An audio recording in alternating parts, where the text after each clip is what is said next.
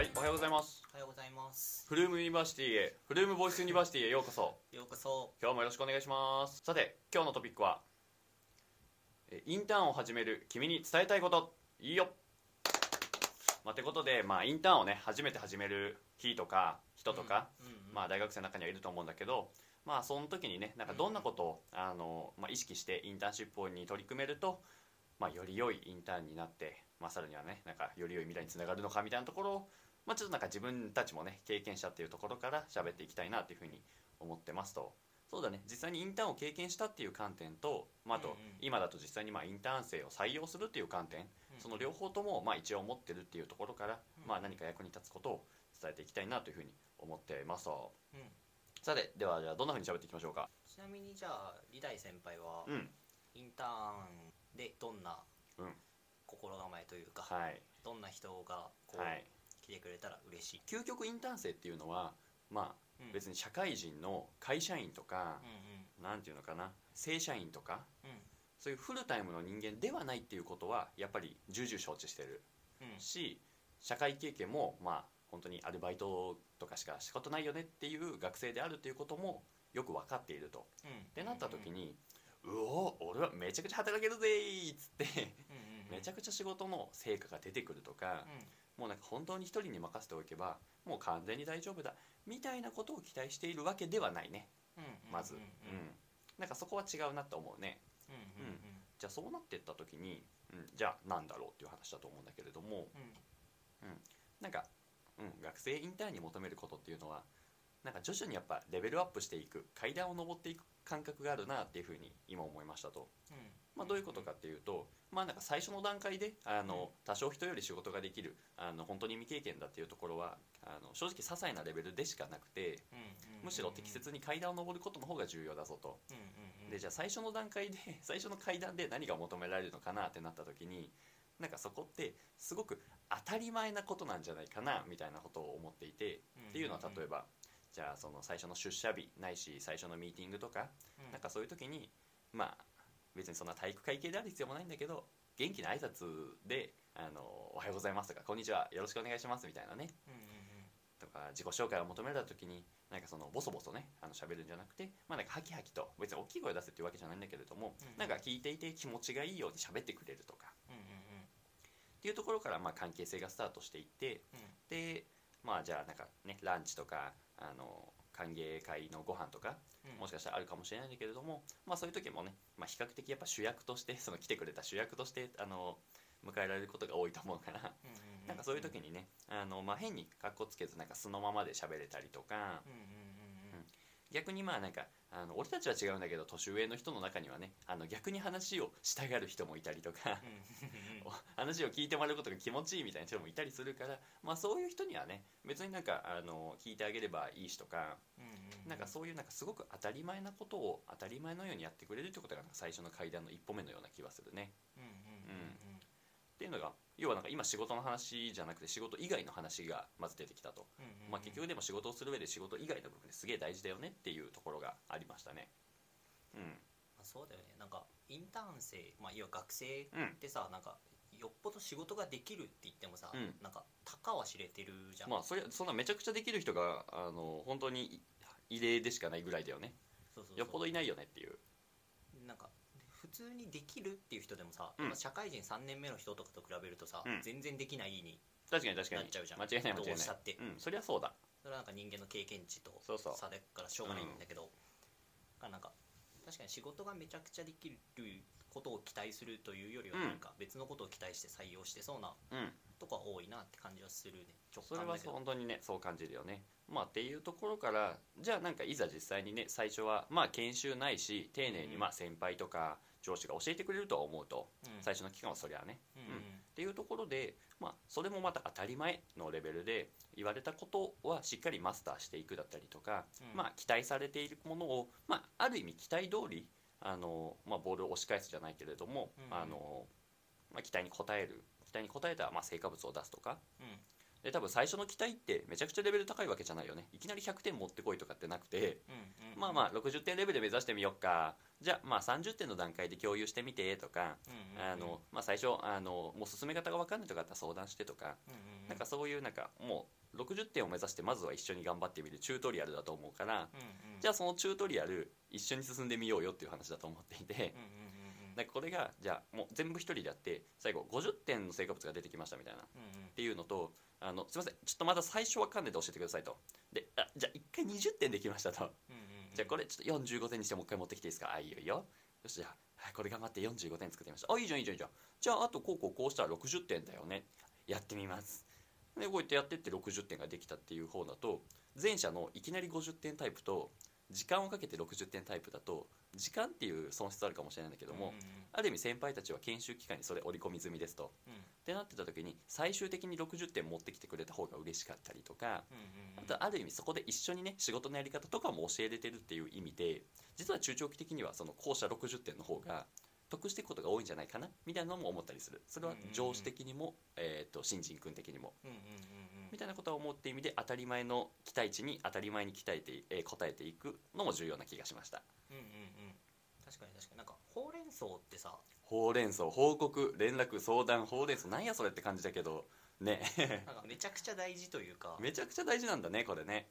なんかほうれん草ってすげえ難しいんだよねなんか俺も別に今もうまくできるわけじゃない俺も普段全然意識しちゃってないわ。しちゃってない。なんかこう例えばだけど何を報告してうん。何を報告しないかの判断ってね。下にいる立場からすると結構むずいんだよね。こんなどうでもいいことを言わんくていいかなとか、まあこれは別に俺が決定することじゃないからまあいっかは全然思っちゃうよね。うんうん。うんなんかどうでもいいことを言ったら時間の無駄になっちゃうし。こんなこと言ってくんなよっつってね逆に重要なことを言わなかったらうん、なんで言わねえんだよ。みたいな。なんやねんって感じだよね。そうすごい難しいことが多いと思うんだけど、うん。なんか今のもさ例えばだけど今の話もなんか1週間のうん。期限の仕事がありましたと、うん。でなんか1週間まるまるずっと一人でやって最後成果バーンって出すよりは、うん。最初の1日1日で30%やってうんうん。1回見せると、うん。でフィードバックもらう、うんで3日やるもう1回見せる最後2日やる最終成果物出すうん。ぐらいの3回に分けるとかね。うん。した方が多分なんだろうその齟齬がないというか、間違いない。その上司が何を求めているかとか、そうだね。上長が何を求めているかを、なんか最初の指示の段階で完璧に把握してガッて作りきるとか多分難しい社会人でも難しいねそれね。そうそうそう。まあ、あと上司がよほど有能じゃない限りうん。無理だから、まあなんか例えば人間はそんな大したことないからね。自身もさそうそうそう完璧に伝えられてる上司なそんないないだろうから、うん。上司も人間だろうし、うん。多分インターン生を見てくれてるとこって若い人が多いだろうから、まあそうだろかいね会社とかだと、うん。多分自分の直属の上司とか、うん。新卒3年目4年目とかうん。が割り当てられることが多分多いうん。だろうから、その人にその完璧な指示を出すのは結構酷な話で、まあなかなか難しいね。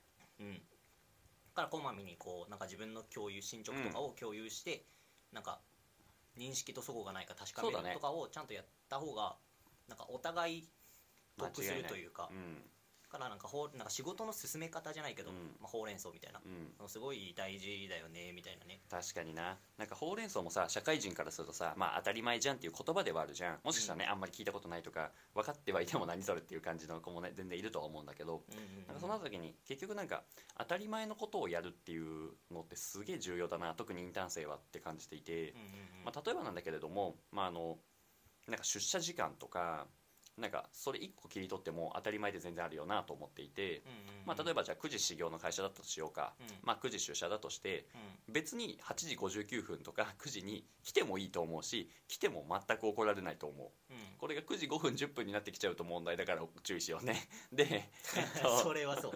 それはそう。ってなってった時に、えっと、これ俺確かに当時意識的にやっててすごく良かったんじゃないかなって思うのは、うん。8時半に来ちゃうんだよねまあこれなんでかっていうとえっとなんだろう。まず最初になんかやっぱ交通時間とかもそこまで慣れてないじゃん。出社にかかる時間とか、っていう意味でじゃあ万が一電車が遅れたりとか、うん。なんかそういう失敗した時にあのそれでも大丈夫な出社時間にした家を出る時間にしたっていうのがまず1個ね。でまあ大体うまく乗り換えとか行って 早く着いちゃうんだけどうん。で早く着いちゃったからって言って別に周りで時間潰すことなくまあできるだけ早めに、まあ、できるだけ早めにってこれがじゃあ7時8時でもいいのかっていうとまたそうでもないんだけど、うんうんまあ、30分前だったらいいかなっていうのであの出社したことありますと。うん。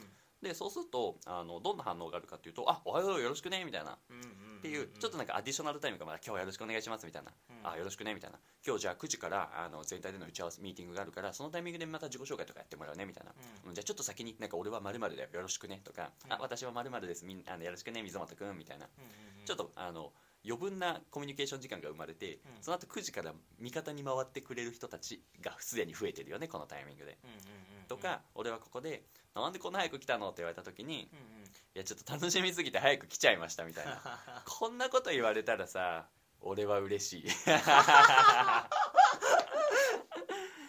みたいなね。うん、うんうんうん。まあっていうまあこれはなんかある意味 Day1 初日の話かもしれないんだけれどもなんかそんな当たり前のことを8時59分に来るという当たり前通りにやるっていうのもいいしちょっと当たり前を一歩だけ超えてみるみたいなのもすごくいいよね、うん。うん。うんうん30分だけ早く来てみるとか。あとじゃあほうれん草を1回だけ多くやってみるとか、うんうん。うん。なんかそういう当たり前めちゃくちゃ多いよね。うん。なんかそれこそだけどなんかごオフィスにゴミが落ちてたと。まあよくあるよね、うんうん。うん。まあ、これもあの意識しないと全然気づかないんだけどね。うんうん。まあってなった時になんか普通に俺あのトイレ行くついでになんかオフィスに落ちるゴミ拾ってすぐゴミ箱捨ててみたいな。別にまあうん。別に嫌じゃんゴミが落ちてるの。まあだから意識にやってみたみたいなことがあるけど。大谷翔平選手みたいな。二刀流だからね。何が？あのまあまああの心のどっかでさよしこれであの褒められたら嬉しいなとかも思いつつね正直、まあ、っていうのをやるとやっぱりなんかあの上司からなんかこその後のワンオンワンミーティング、まあ、うん。1対1での面談の時間とかに、まあ、なんかああいう振る舞いはすごくいいねとかうんうんなんかそういうこと言ってもらえたりとかやっぱ見られてるんだな見てくれてるんだなっていうのはすごく感じたしうんうんうんうん。俺もやっぱ逆の立場だったらすごくやっぱ褒めたい振る舞いだしねそういう当たり前のことを当たり前にできるかどうかって。うん。なんかっていう意味でなんか当たり前のことを当たり前にできるかそして当たり前をある意味一歩超えれるかっていうのはなんかすごくお得な振る舞いな気がするね。うんうんうんある意味誰にでもできるしスキルがなくても。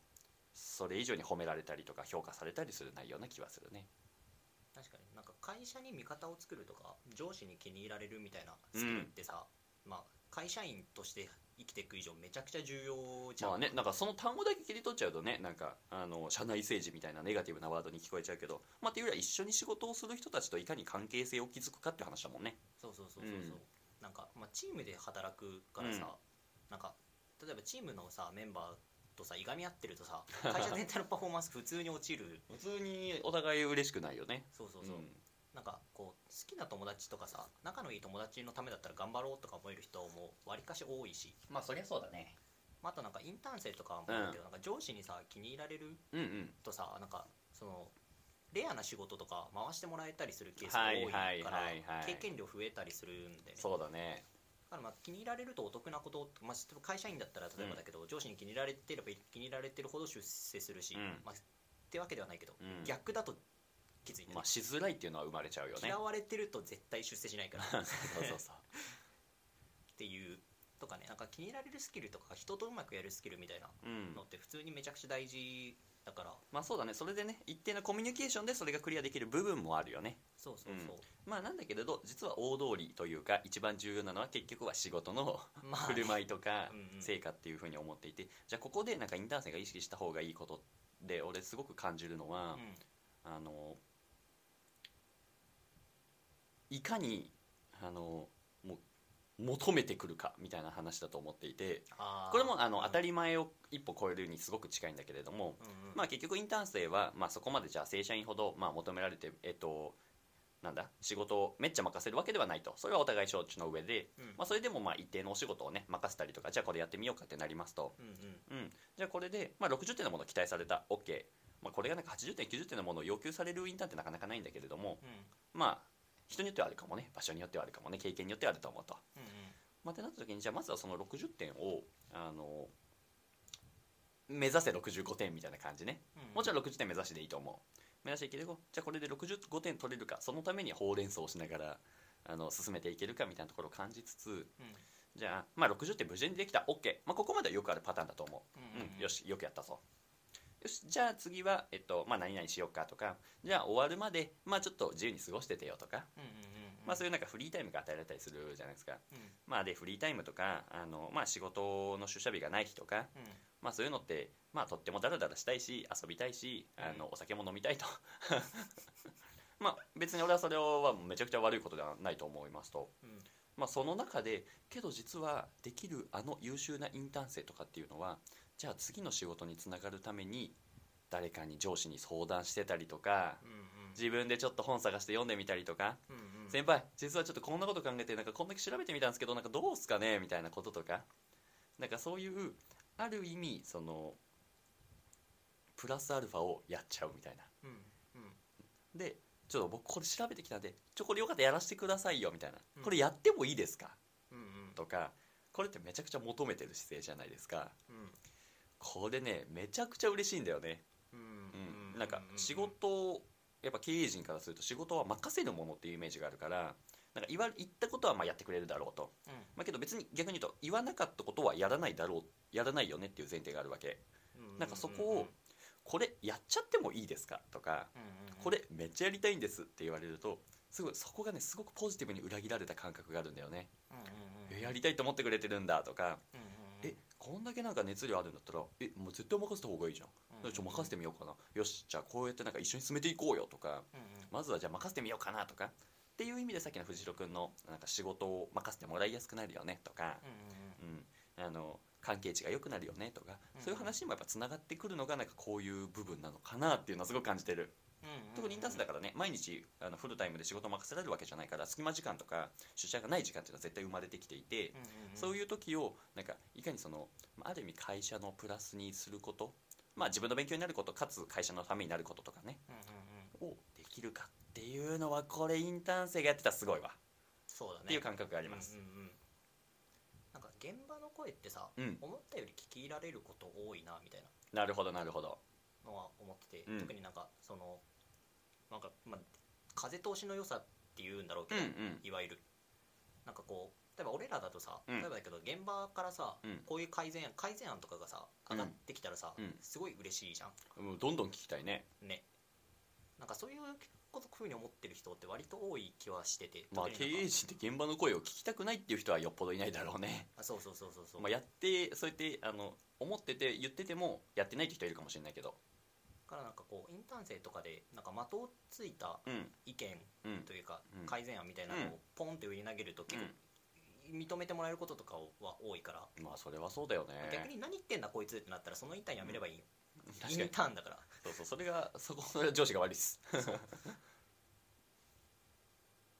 まあしなんかそれこそアルバイトとインターンの違いじゃないけれどさ、うん。アルバイトでそういうこと言われてもある意味求められてないっていうのはあるかもしれないね。あーなんか普通にはいはいはいあのね飲食店でねお店あのメニューを出すだけでいいのになんかここでいやもっとメニューにこういうの追加しましょうみたいなこと言われてもちょっと違うような気もしちゃうけどうん。でもさインターンってことはさ、まあ、結局あの一緒に仕事できる強い人が欲しいその強い仲間として君を選んだっていう話だと思うから、うん。まあ、なんかこうこうこういうお客さんの属性値からなんかこういうメニューもあった方がいいと思ったんですけどなんかこういうのとかちょっとアイデア3つ出してみたんですけどどうですかねって言われちゃったらどう、めちゃくちゃ嬉しくない？うんうんうんうんこれがバイトとの違いではあるよね、うんうんうん。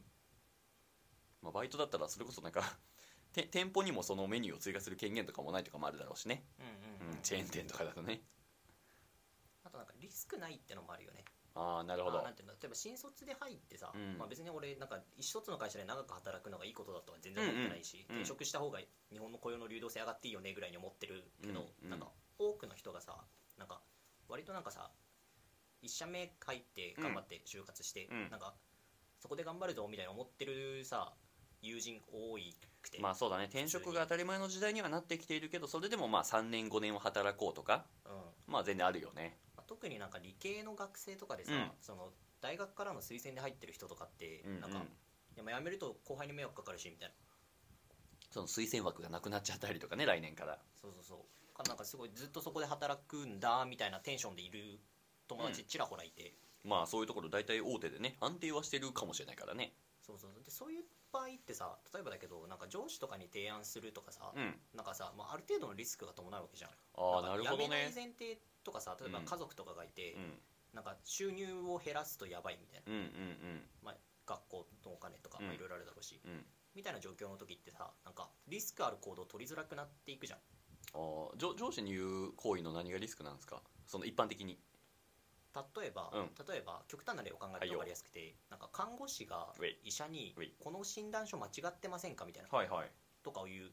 言うとと例えば風通しが悪い病院とかだととお医者さんに嫌われたりとかする。お医者さんに嫌われると、うん。あの医者が強くて看護師がそのし従う人みたいな、うん。ヒエラルキーが高い病院とかだと、うん。まあ、過ごしづらいよねとか。ああだからあれか。まあなんかおいおい俺のかあのか あの何？あれが間違って言うって言うんか。お前看護師のくせになんかインターン生のくせにみたいな。そういうなんかプライドとか見栄とか そういうところから来ちゃうやつかなまあ、そもそもそんな職場で働くなよって話ではあるんだけど。まあそっか一定数そういう人間もまあいるっていうのはまあ確かにね。しなんかリスクに感じちゃうは全然あると思うんだよね。ああなる別になんほどかその俺らからし見ててさ、うんうん。なんか別にそんなリスクじゃないからどんどんやればいいじゃんって思うまあ確かにね。別になんか本人からするとうん。躊躇しちゃうは全まあ確かにちょっと怖いことだってそれはそうかも。うん、それはそうだわ。でなんかそういう時てかそういうなんか就職してからとかだと、うん。なんかまあある程度自分の身を考えなきゃいけないからさまあそれもそうだね。出世もしたいしお金も欲しいしっていう人も多いだろうから、そういう場合ってなんかさなるべくリスクを取らないうん。失敗をしないようにみたいな風に迫られちゃうというか自己暗示をかけちゃうみたいなのって全然あるとは思うんだけど、うん。インターンとかだとさなんかずっとそこにいるわけじゃないし。まあそうだよね。究極クビになってもいいよね。大迷惑とかけなければそうそうそう。まあ倫理観はさておきもちろん。なんか究極別にさそこでずっといるわけじゃないから、うん。なんかリスなんか例えばだけど上司に積極的に提案してみるとかってうん。多分だけどなんかすごい的を得てない提案をずっとし続けたら、うん。すげえ嫌われると思ううん。普通に。うん。でもそれも別に嫌われてもリスクにならないしまあそうだね。なんか実際に試してみて、うん。どういう提案だったらそうだな。好かれてどういう提案だったら、うん。あんまりいい顔をされないのかうん。とか、何だったら受け入れられて何だったら拒否されるのかうん。みたいなのって試してみないとさ、確かに。まあ、試さなくて分かる人は多分このこれを聞かなくてもうまくやっていけるような器用な人だから、多くの人はさ試して試行回数を増やす中でパターンを見つけてうん。適応していくというか成長していくみたいなことが多いと思うんだけどそのなんかパターン数増やすのに役立つというか、うん。インターンは。就職してからだとさてかリスクが自分になる状態だとパターン数増やすことが、うん。まあ、なかなかできづらかったり。まあそうだね。よよ一応40時間分の仕事は任せられちゃうしね週にね。そうそうそうそうそう、まあ、インターンだと余裕もあるからさそうだね。平日とかに、まあ、なんか試行回数増やしやすいから提案の、まあなんかインターンのうちにやっとくと何かと将来的にお得なんじゃね？みたいなそうだね。感覚はちょっとある。いやすごくよくわかるな。うん。そうだね。まあっていうところとまああとなんだろうなうん、き今なんかそうそれこそなんか今すごく壁打ちみたいな観点で藤尾君も言ってたよなんか思考回数っていうふうに言ってたんだけどうんうん。なんか俺それ普通になんか社会人とのコミュニケーションの思考回数もインターンってすごく磨きやすいんじゃないかなと思っていてうんうんえっと、これは何かというと俺の経験談から喋ると結局俺がコミュニケーションを取っていたインターン先のえー社会人って自分の上司要は自分のことをマネジメントしてくれてる先輩とうん。またその上長まあ俺の時はその時の部長だったりとかしてうん。結局なんかその俺をえーとまあ、俺とか俺たちインターン生を、まあ、管轄するっていう人たちとしかこれ実はコミュニケーションの場がなかったんだよね。そうなってくるとその同じ部署にいる別にインターン生担当ではない普通の業務担当の人たちとは正直そこまで接点がなかったりとか,、なんかランチする時にしか喋らなかったりとかなんかそういう関係性でやっぱり終わってしまっていて、なんかそのみ面倒見てくれてる上司上長用とかほどコミュニケーションできなかったとで言わんや他の部署親だよね。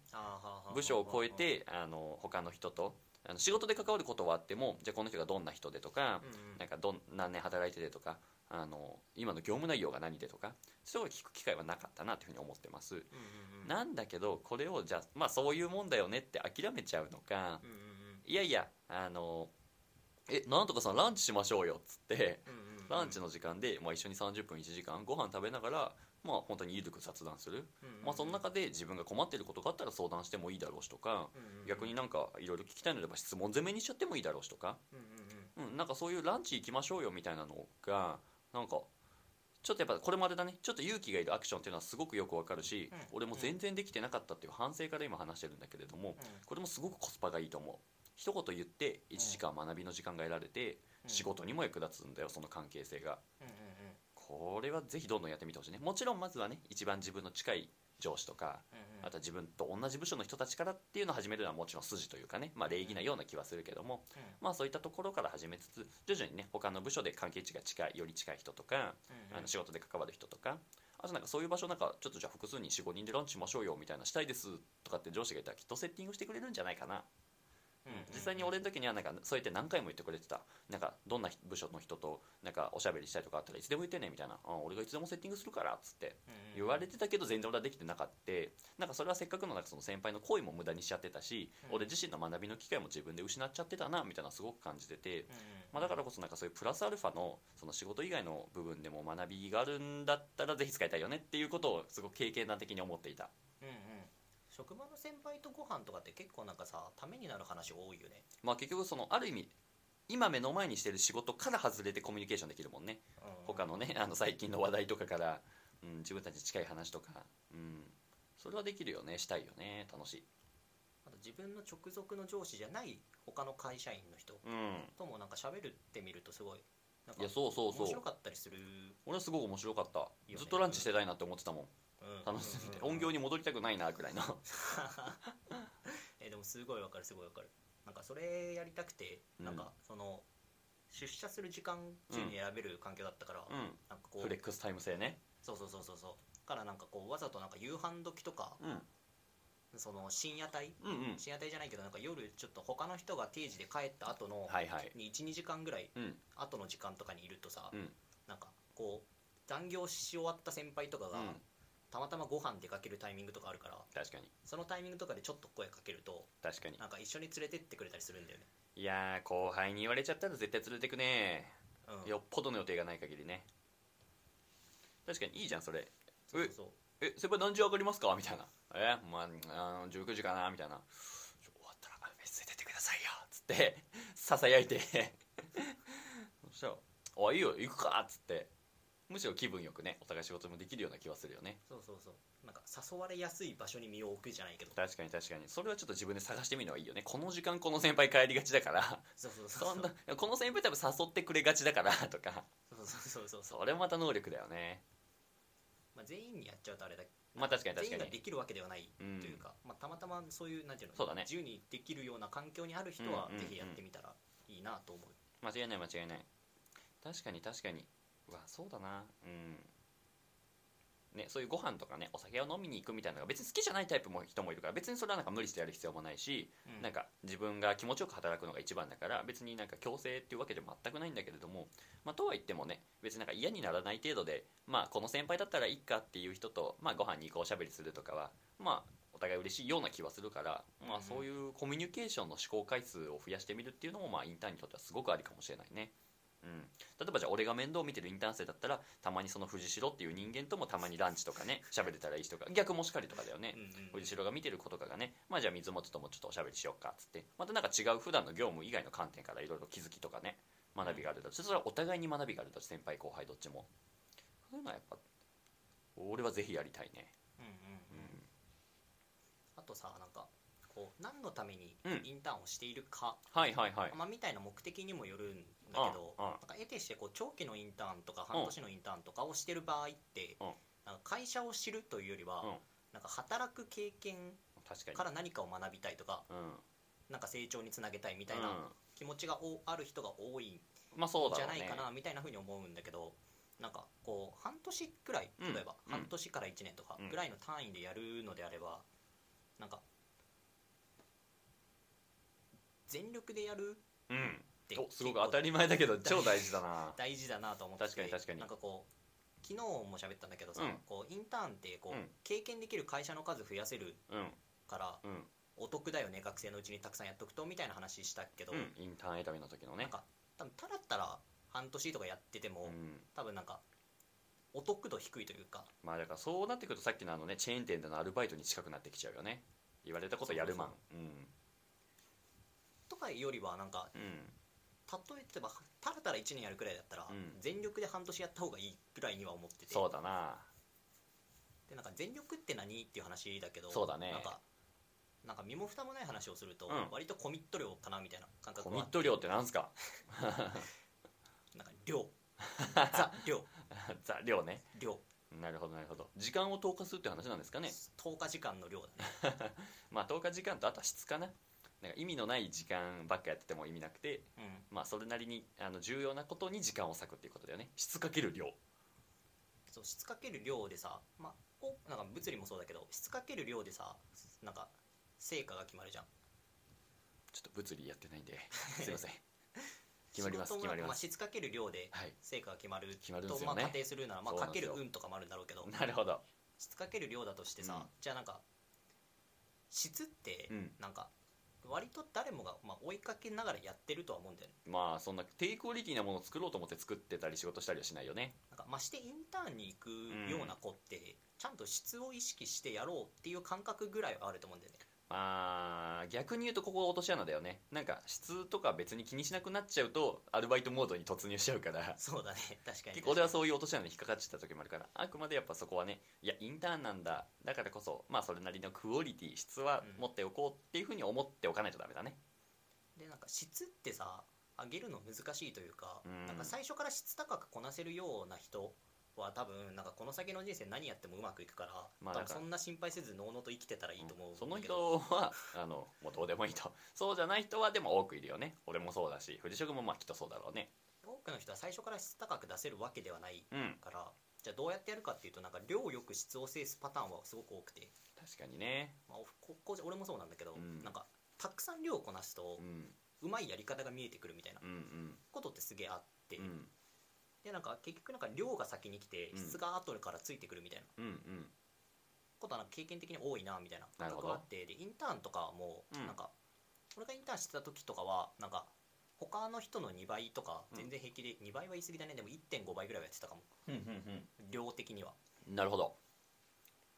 なんか別になんか隠れて迷惑かからないようにうん例えばなんか趣味の時間とかに、うん。そのなんか役立つような学習を進めるとかうん。も含めるとなんか2倍とか言ってたんじゃないかなと思うんだけど、うん。1.5から2倍ぐらい。うん。うんなんかこの量増やしてやっててでうん。量増えてるからさ当然成果出るわけよ、それそうだ。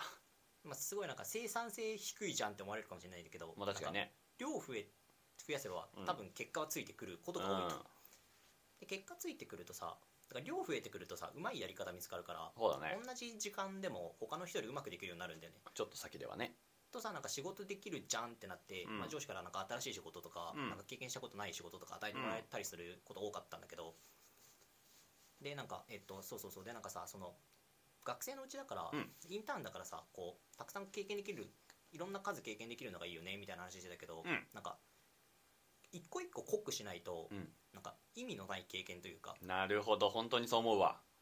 別になんか仕事の例えばだけどさ営業の電話でうん。ちょっとした営業のやり方を覚える、もうまあうん。成長だけどさ、うそれ1年ずっとそれやっててもさ意味ないとは言わんけど、んうん。なんか最初の3ヶ月から最後の3ヶ月から12ヶ月の間どんぐらい成長したんですか？みたいな問われた時にさ自信持って答えられなくなる気がしてて。それが俺ですね。なるほど。なんか短い期間でもいいからなんかなんか一回全力あとなんかさ全力でやなんかさ体験することをうん。成長につなげたいみたいな、うんうん。インターンってなんか例えばだけど就活のプレインターンはさ、うん。なんか物を知ることで、うん。なんか成長するっていうタイプじゃん。3日とかでうんうん。会社のことを知って、あー。説明されてそれを知って知識として知ってうん、でふんふんふんじゃあこうしようみたいな。うん。うんまあ確かにそこの3日間とかでスキルアップっていうわけではないよね。知識獲得だよね。そうそうそう。確かに。あれは知識獲得が目的じゃん、うん。でもさ長期のインターンとかってさ体験から学びを得るが目的なことが多いじゃん。まあ実践からね、うん、体験実践から。で会社の知識だけだったら3日のプレインターンとかでもさ、得られるわけじゃん、まあそうだね。ではない。何かを得ようとしているから、うん。半年とか長い間やる。確かに。ってなると思うんだけどってことはさなんかその半年間とかは実際にその会社で働いてみた経験から何かを学びたいわけじゃん。はい。ってなるとさなんか多分コミット量増やした方が学べる量、当たり前体操の話してる。めちゃくちゃ増えるだろうなみたな。ないるほど。うん。まあのは思ってて、はい。まあ、別にここの会社頑張りたくねえと思ったら、うん。なんかもう学びがないなと思った時点で辞めて他の会社行けばいいと思う。まあそうだね。うん。でなんか夢中になれるところだったら、うん。チャンスと思って、うんちょっとコミット量ガッと増やしてやってみるとかもなんか無理のない程度で。いやそうだね。やってみるとなんか思ったより学びは多いんだなみたいな感覚はある、うん。別になんかやれっていうわけではなく、間違いないやったらおもろいかもよぐらいの感覚、間違いないね。いやそうだね。俺は本当にそれの経験者でえっと、うん。要はなんかまあ1日どうだろう。まあ7時間か8時間かで週23回のインターンを経験してましたと。うん。まあ、でそれで、えっとまあ、本当に最初の23ヶ月はね、まあ、新しい仕事を俺からするとっていうところで、うん。まあ、どんな仕事でも学びがあったりとか、うんとまあ、面白かったりすると、まあ、あの新しい人たちとの関係性もまた新鮮だしね、まあ、なんだけどじゃあそれから4ヶ月目5ヶ月目になってくるにつれて、まあ、結局全てが新鮮じゃなくなってくるよと。うんうんでそうなった時になんか当時の俺なんかどうやって考えてたかっていうともうなんかいかに7時間8時間をもう終わらして、うん。もう自分の時間を確保するかみたいな。うんうん。もうでその時間でなんか自分の事業アイデアを考えたりとかうん なんかその時間で、うんとまあ、なんか自己研鑽のために本を読んだりとかうん。でなんかそうなってくるとじゃあそのいかに7時間8時間をこなすだけ芸になっちゃっていてで結局なんかその7時間8時間とかでもなんかちょっと暇があったらなんかあの Google 検索でなんかあの会社について調べてみようっつってうん。ちょっと会社に関係ないことしてたりとか、うん。うん。うん、なんかめっちゃ今思うとすごく怒られそうなんだけど。なんかみたいな、うん。そのさっき藤代君が言ってた本気でやってみると逆になっちゃっていたんだよね。うんなんかそのやり方は俺やっぱすごくなんかあのもっとどうにかできたなあ昔の自分青かったな若かったなっていうふうにすごく感じる部分で。いやいやじゃあ7時間あの濃くやってみようよっていうところ。うん。とかじゃあ7時間がもし仮に長いって思ってたとしたらもうじゃあ3時間4時間にしてうん。でガチるみたいな。そういう工夫とかも全然できたよねっていうふうには思っていてでやっぱガチでやってると結局なんか他の情報を知りたいとかああの情報足りないから今決めれないわみたいなことが起きてくると。うん。じゃあそれ、えっとまあ、ある意味趣味の時間を使って、うんと、もう勝手になんか調べたくなっちゃうんだよね、うんうん俺もなんか最初の12ヶ月とかやっぱテンション上がってたからなんかあこういうやつこういうやつこうこういうなんか情報リストがあるからこれ先輩に持ってこうみたいなうんうん こととかもやっぱ調子こいてやってたけどやっぱその調子こき方は全然悪くなくてうんうん。むしろなんかそれをねいかになんかその継続してじゃないけれどもやっていけるかそれが本気でやれるかっていうのはあるよね。俺はなんかすごく失敗者で経験者だからす余計によく感じる。でなんかここで注意しておきたいのはだからなんかあのもう何労残業しまくってやろうとかうん。あの土日返上でやろうとかそういう話ではなくてむしろその、えっと会社としての嬉しい、まあ、成成果成績と、まあ、全体最適ってやつだね。と、自分自身が求めてる、うん、と学びとか経験とかそういうところ自分のやりたいっていうところのなんか方向性を一致させるっていうことがすごく重要かなと思っていてなんか、うん、別になんか言われたことをやるだけのアルバイト先で本気になったとしても別に得られるものはないだろうしうん。なりたいってなややりたいってならないよね。うんうん本気でやりたいって、まあなんだけども、まあ、インターン先で、まあ、中にはやりたくない業務とか退屈な業務もあるかもしれない中でじゃあそれをそれでもなんか自分がこうしたらもっと得られるものあるんじゃないかっていうのと、まあ、会社がこれをやってほしいっていうところ両方やるみたいな。うんうんうん全体組織のやりたいことと自分個人のやりたいことの一致ベクトルを一致させるみたいな。うんうんうん。なんかそういうことを考えるとある意味自然となんかその土日返上だっていうわけじゃなくて趣味とかやりたいっていう思いから本気でやれるになってくるのかなっていう感覚はあるかな。うんうん。当時はそのなんかベクトルを合わせるみたいなことが俺はできてなかったような気がする。うんうんうんうん。うん。そうやって上司に言われてたけど当時の自分は気づかなかったうんあ青かった。これ聞いてくれてる人でなんか何言ってんだこいつらって なる人も全然なるよ全ね然いると思ってて、うん。でなんか別にそれは悪いことではなくて、うん。例えばなんかあちなみにこれあれですからね。あのインターン全力でやって学問を放棄しろとか言ってるわけではないので注意ですね。すいません。僕は学問も放棄してた人間です。本当に全ての判例だと思ってください。失敗で別に俺はさコミット量増やした方がいいよねとか言いつつも、うん。別になんか俺インターンしとか何も働いていない時期が1年とかうん。全然あってその間ずっとなんか学問に没頭してたとかも全然やってるから、うん。学生のうちに、うん。そういう経験もまあ全然貴重なので、うん。学生のうちにやったらいいなと思うけどインターンとかしてる人はなんかちょっと本気でやってみるとおもろいかもよぐらいの提案で,、うん。でなんか仕事は仕事なんだからうん。でこれ聞いててさ何言ってんだこいつらと。うん。仕事は仕事なんだから、うん。仕事の時間だけで全力でやるのが当然でしょうみたいな、当たり前体操ではある。まあ、全然当たり前でしかもなんかその方が生産性は高いうん。なんて言うんだろう。その仕事の時間は仕事で頑張って他はちゃんと休むとかもうん。すごい大事なことだし、もちろんコミット量増やせば解決するよねみたいなうん。考え方。だから日本の生産性低いんだろうみたいな。うん。言われたらもうおおこと返すお言葉もないそうだね。社会全体で見たらあのちゃんとね短い時間で高い生産性を上げようっていうのはまあ重要だよね、うん。まあだけど一インターン生個人とか一人間個人で見ると学びの量とか経験のクオリティっていうのは実はコミット量がものを言うっていう状態にもなっていて、うん、っっていう意味でなんか、うん、君が学びを得るのであればそれもまたありなんじゃないかみたいな話ではあるのかな。そうそう。まあ部分最適化になっちゃうからそうだね。これって。例えばだけどさ、なんか例えばコミット量増やせばうん。なんか成果出てそれが評価されるっていうのが前提にあったんだよね、うんうん。でなんか日本の会社ってそういうの多くて、うん。例えばだけどさコミ同じ例えばさ成果がさ同じだったらさ、うん。コミット量あんま見てない。まあそうだね。成果物だけ上がってきてね。うんめちゃくちゃ頑張って夜も遅くまで仕事してる A さんと、うん。普通に定時で帰る B さんが同じ成果出してきたら、なんか A さん評価したくなっちゃう気持ちない。るからね。うん。それってさ頑張って偉いね。よくよく考えたら優秀なの B さんなんよ、短い時間でやってるからね。そうそうそうそうそう。でそのさなコミット量増やしてるやつが偉いみたいな考え方がまかり通るとうん。どうなるかっていうと、なんかさその例えばだけどじゃあ子供とか育てたくてうん。時短しててみたいなうん。人ででもその人優秀でうん。他の社員よりも半分の時間でうん。他の社員の6割ぐらいの成果を出してる。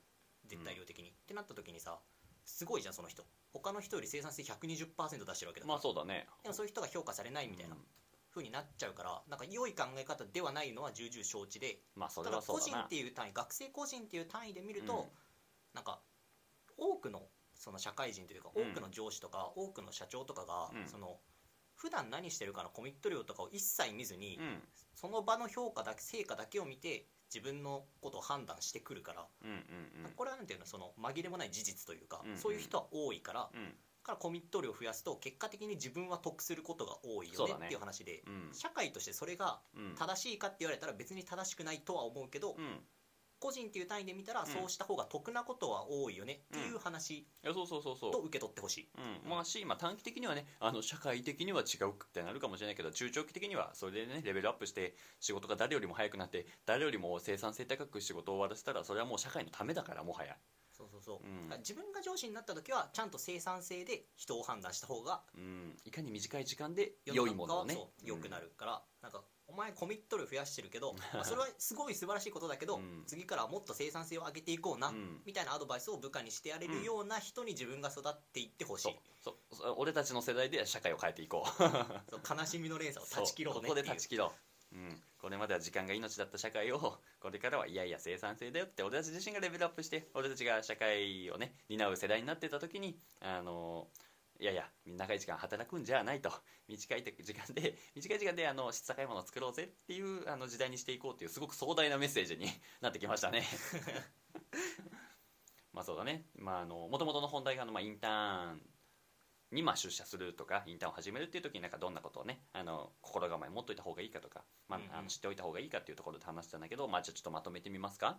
そうだね、まあまあその前に一個だけなんかおいいよ。こう今さわざとさこういう話をしたんだけどん。社会的な,、はいはい。これを聞いてくれてる人とかって多分仕事バリバリ頑張りたいぜみたいなうん。人とかって多いと思うし、うん。なんかそういう人が出世してうん。権力を持っていくんだろうなみたいな社はい。会で、はい。みたいな感覚がすごくあるのね。はい。でそういう人たちにこそさなんか今みたいなこう例えばだけど時短勤務の人とかへの配慮とかじゃないけど、うん。がどういうふうにいてどういうふうに評価すべきなのかみたいな話とかをぜひ積極的に聞いてはほしくて。うんなるほどがちょっとわざと挟んでみたみたいなね。まあそうだね。なんかそれこそだけどあのコミット量が多ければ多いほど評価される社会って俺たちにとって分かりやすくあのどんな事象として生まれちゃうかっていうと残業してるやつが偉いんだよ。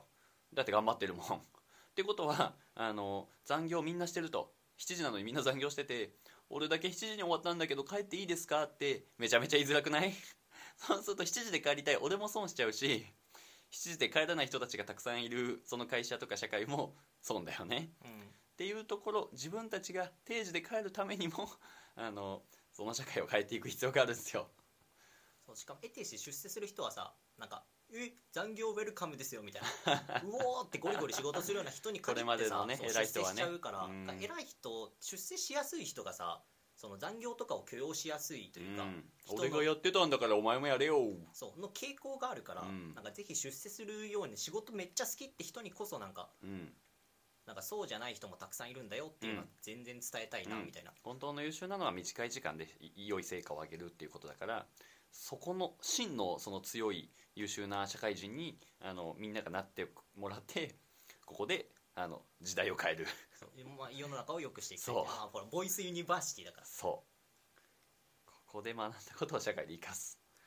そうこれが悲しみの連鎖を断ち切るということですよ我々は、ね、根深い問題に取り組んでいるのが ささやかな一歩を、ね、踏み出しているわけでしてね。そういうことですね。まあ、ということで、まあ、なんかいろいろまとめてみると、まあ、一つはなんか当たり前のことを当たり前いや、うん。当たり前より一歩やってみようっていうところで60点だったら65点9時出社だったら8時30分、うん、あの連絡は1通でも多めに、うん。うんなんかそういう当たり前をさらに一歩だけやってみるっていうことはあのめちゃめちゃコスパがいいことだよね。うんうん、っていうところと、まあ、じゃあ与えられた業務だけじゃなくて、まあ、なんかあのこんな改善案を思いついて提案してみるとか、うん。そういうなんかアイデアの試行回数を増やしてみるっていうところもそういうのなんかリスク少なく実験してみる場だよなっていうのもインターン先だよね。